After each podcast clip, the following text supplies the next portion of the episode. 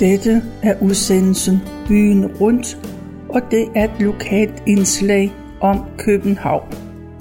Mit navn er Tove Christensen, og jeg har været på Københavns Stadsarkivs hjemmeside. Der har Ivan Dyrberg skrevet sine erindringer, og det her det er anden del af hans erindringer. Ivan Dyrberg blev født i Saxogade på Vesterbro 1936 og boede der de første 30 år af hans liv. Han fortæller om sin opvækst og livet i gaden, da han var barn og ung. Gaden var en verden for sig selv, med alskens små butikker og værtshuse, med hverdagsliv og usædvanlige begivenheder. I et par år arbejdede Ivan Dyrbærs far i tørvemoserne, som det blev kaldt. Men med tiden fandt Ivan ud af, at han var i fængsel. Og så fortsætter vi med Ivan Dyrbærs erindringer. Det var ikke nogen lykke at få min far hjem igen. Han blev mere og mere drikfældig og ondskabsfuld i de følgende år. Det startede meget godt, han fik arbejde i kødbyen, og et halvt års tid kom han hjem med lønnen hver uge. Pludselig en fredag kom han ikke lige hjem fra arbejdet. Derimod kom han meget sent hjem om aftenen, fuld og uden penge. Min mor bebrejdede naturligvis hans opførsel, og det endte med, at hun fik en øretæve. Dette var starten på en lang række overgreb. I starten prøvede min mor at møde op på arbejdspladsen om fredagen for at redde lidt af lønnen, men hun blev bare mødt af nogle hånlige bemærkninger, og penge fik hun ikke nogen af. Nu kunne vi bare sidde hjemme og vente på, at ugelønnen slap op, og han kom fuld hjem. Det var helt sikkert, at der blev ballade. Min mor havde et ildret sind, og selvom jeg ønskede af hele mit hjerte, at hun ville tige stille, så gjorde hun det aldrig, og det endte altid med slagsmål. Et par gange bankede det hårdt på døren under deres ballade, og udenfor stod et par hertebrede betjente, som naboerne havde sendt bud efter men det var ikke almindeligt, at naboerne blandede sig. Alle familier fik tildelt et vist antal rationeringsmærker.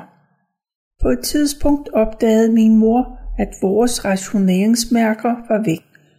Min far havde solgt dem til en af gadens mange kokshandlere. Og for at købe dem tilbage, måtte min mor tage ekstra arbejde. Efter krigen var der mange ulovlige våben i omløb. På et tidspunkt havde min far fået fat i en revolver, som han viste min mor. Nu turde hun ikke være alene med ham mere, så hun henvendte sig til politiet, og et par betjente dukkede op i lejligheden. De fandt revolveren oven på kakkelovnen og tog både den og min far med på stationen. Efter sådanne episoder ønskede man ikke at møde nogen af de andre naboer på trappen, hvor man fik med lidende blikke.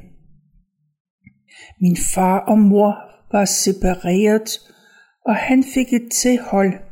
Han måtte ikke komme i hjemmet mere.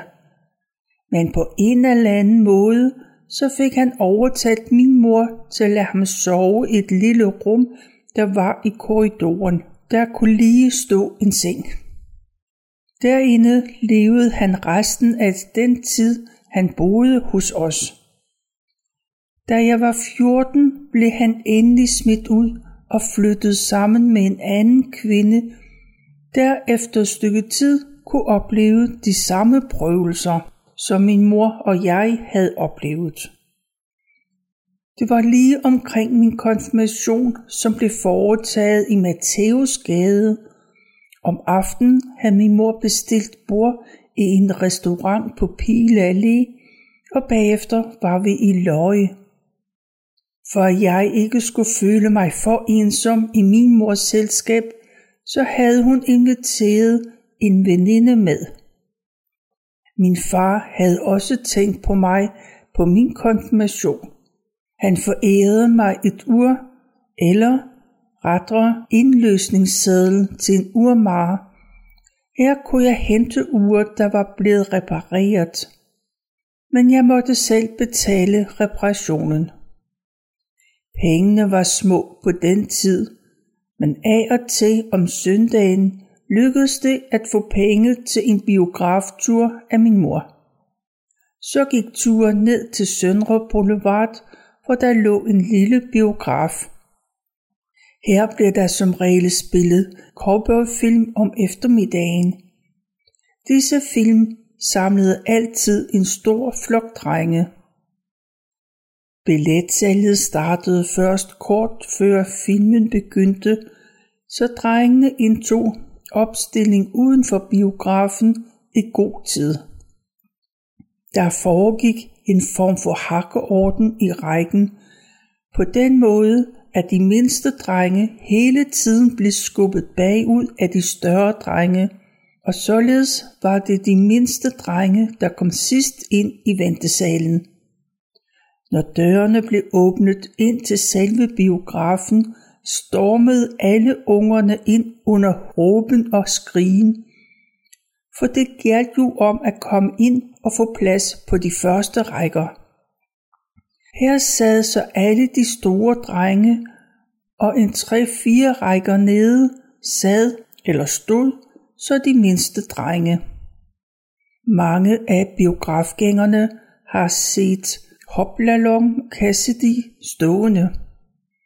Min mor blev lige godt duperet over en legekammerat, jeg havde, men som hun ikke brød sig om. Legekammeraten kom en søndag og inviterede mig med i Vester. Det var en biograf på Vesterbrogade, hvor man kunne se forbudt for børn film, selvom man ikke var gammel nok. Vi skulle være der i god tid, sagde han, for der blev hurtigt udsolgt. Det viste sig i midlertid, at det ikke var, fordi vi skulle være der i god tid, men fordi han ikke havde penge nok til to billetter. Det opdagede jeg, da jeg nåede frem til biografen, og han bad mig om at spørge de forskellige biografgængere, om de ikke lige kunne undvære en 10 øre. Han gik selv frisk til den, men om han nåede at komme i biografen, ved jeg ikke. Jeg var skuffet på vej hjem. Når man ventede på at blive lukket ind i Vesterbro Bio, stod man og ventede i smalle båse. Når så kontrolløren tog kæden af en bås, skubbede og mæssede man for at komme op på balkongen og sidde. Heroppe kunne man sidde nogenlunde i fred, hvorimod man nede i salen risikerede at få alt muligt i hovedet nedkastet fra balkongen. Filmen knækkede ofte midt i forvisningen, og det fik samtlige unger til at pifte i fingrene og råbe op. En anden ting, der kunne sætte liv i biografgængerne var, når der blev udvekslet kys på filmene, så råbte alle ungerne Ismand. De fleste film, vi så i min barndom, dem så vi enten i Frelsens her lokaler på Frederiksberg Allé eller i KFUM i Valdemarsgade, for her var gratis adgang, og disse organisationer var i stand til at samle enorme antal unger til de filmforvisninger. Det eneste forlangende fra arrangørernes side, det var, at vi skulle overhøre fadervor og holde kæft så længe. Det lykkedes som regel, selvom forventningerne til disse film var store. Det var som regel Chaplin eller Buster Keaton eller ungerne, der blev vist. Når vi kom ud fra arrangementet, var der af og til øretæver i luften, fordi man i salen var kommet til skubbe til en af de større drenge. Så havde man siddet under hele forestillingen og gruet for, hvordan det ville gå, når man kom udenfor. Man havde kun to muligheder. Enten at komme først ud af salen og forsvinde i en gevaldig fart, eller også at blive hængende så længe i salen, så der var håb om, at den større dreng var gået hjem. I Valdemarsgade, der lå også onkel. Det var en betegnelse for en pantelånerforretning, hvor vi af og til havde vores gang. Som regel blev jeg sendt over med en af landet, man kunne sætte i pant for et lille beløb. Det var for eksempel due eller sengetøj, nogle gange porcelæn eller andet man kunne undvære i et stykke tid. Lige indtil der igen var lidt overskud, så man kunne hente tingene igen. Så vidt jeg husker, så skulle man hente tingene inden for en måned, ellers kunne man forny den låneseddel, man havde fået udleveret. Hvis ikke det blev gjort, så blev effekterne solgt på auktion. Nede i gården var der tre lokummer og et pissoir, der var tjæret. Og tjærelugten, den blandede sig med de lugte, der var fra lokummerne. Det var ubeskriveligt. Lugten blev ikke bedre af, at der om vinteren var sat petroleumslamper op under rørene, så de ikke skulle fryse til. Oppe på væggen af lokummerne var der stillet tre skraldebøtter, og især om sommeren var det en skrækkelig stank. Væggene på lokummerne, de var af træ. De var festligt dekoreret med sjofle tegninger og frække ord. På gulvet lå der som regel nogle avisider, som beboerne havde haft med, for ikke alle havde råd til toiletpapir. Pissoiret var stjert op til en vis højde, og vi unger prøvede altid, om vi kunne tisse så højt op, at vi kunne ramme det ubeskyttede træværk. Der var selvfølgelig ikke lys i de rum, så vi unger benyttede dem ikke, når det var blevet mørkt. Det var der altså også voksne, der ikke turde. Der boede 18 familier i ejendommen, plus et par enlige mænd, så der kunne være trængsel omkring lokummerne. Derfor var det også en del af beboerne, der klarede sig på andre måder. Små avispakker havnede ofte på cykelskuernes tag eller på brostenene i gården. En af de enlige mænd, der boede i stuen, brugte en spand. Den tømte han først, når den var blevet fuld. Når han bar den ud, bredte der sig en modbydelig stank helt op til femte sal. En gang holdt en af mine legekammeraters familiefest. Der blev drukket meget, og på et tidspunkt havde faren fået for meget og søgte ned i lokummerne for at ofre noget af den billige rødvin, den med tyren, han havde fået for meget af. Kort tid efter brassede han ud af lokumsdøren og hylede på sin søn. Der var virkelig desperation i hans stemme, så sønnen skyndte sig ned for at se, hvad der var galt. Og der var også kommet et par beboere for at hjælpe den råbende. Det viste sig, at manden havde tabt sin protese fra overmunden ned i lokummet, og nu skulle han bruge hjælp. Afløbene fra de tre lokummer løb sammen i en streng i en kloak et lille stykke væk. Nu blev sønnen beordret ind på lokummet med besked på at trække ned, når faren gav besked. Dækslet til kloakken blev fjernet med stor besvær, og faren forsvandt ned i afløbet. Han lagde sig på knæ i kloakken og råbte på sønnen, at nu skulle han trække ud. Faren bremsede så vandstrømmen med hænderne og greb protesen, da den kom sejlende. Det var en lettet far, der kom op af kloakken med sine tænder i hånden. Et øjeblik efter havde han skyllet dem under vandposten i gården og fik dem anbragt i munden igen. På vej op til festen, der svor han, at han ville tage tænderne ud næste gang han skulle kaste op. Vores gård indeholdt blandt andet en have. Det blev den kaldt for, selvom det eneste haveagtige, der var i den, var et kæmpestort pæretræ.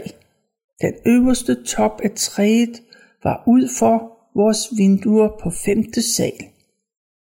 Træet bar masser af frugt. De fleste pærer, de endte i haven, og der var adgang forbudt for os unger. Haven blev nedkært overvåget af fru Krog, der var visevært. Hun stod altid i køkkenvinduet og lurede bag gardinet. Hun var en lille tyk dame, gift med en overbetjent. Han var kæmpestor og vist nok meget flink. Og det var sjældent, at han fremførte de klager til vores forældre, som der altid var. Det værste, der kunne hænde mig, det var at blive sendt ned for at betale husleje. Det skete den sidste i måneden, hvor min mor sendte mig ned med de 33 kroner det kostede. Og her havde fru Kro rig mulighed for at gøre mig opmærksom på månedens sønder. Hun sluttede altid med at fortælle mig, at den lejlighed vi havde, var utrolig mange, der gerne ville overtage, hvis det var sådan, at jeg ikke kunne opføre mig ordentligt, og derfor var årsag til, at vi blev smidt ud. En gang blev jeg ligefrem anmodet om at gå ind i haven. En kat havde forvildet sig op i pæretræet, og der havde den siddet i to dage og mjauet ynkeligt. En lille gruppe af beboerne stod i gården og kom med forskellige forslag til, hvordan de skulle få katten ned. Jeg stod og lyttede, lige til de voksne fik øje på mig. En af dem foreslog, at sådan en rask dreng som mig, der, der sagtens kunne kravle op efter katten. Den var jo ikke helt oppe i toppen, den var stoppet i tredje sals højde, og hvis det nu hentede en af de store stiger, der hang på muren, ville jeg kunne komme op, hvor sidegrenene var. Stolt over, at de kunne bruge mig til noget, så sagde jeg ja.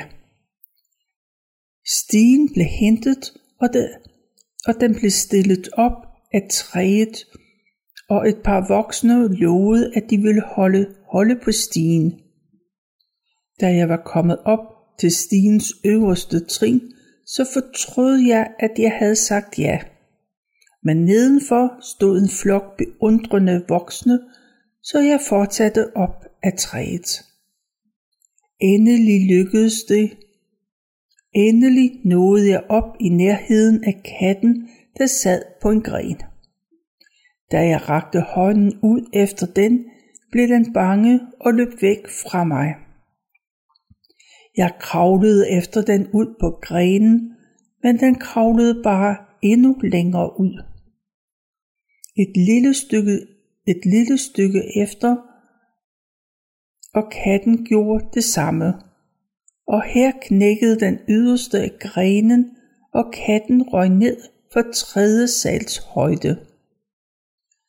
I samme øjeblik den ramte jorden, forsvandt den i vild fart over plankeværket, og vi så den aldrig mere.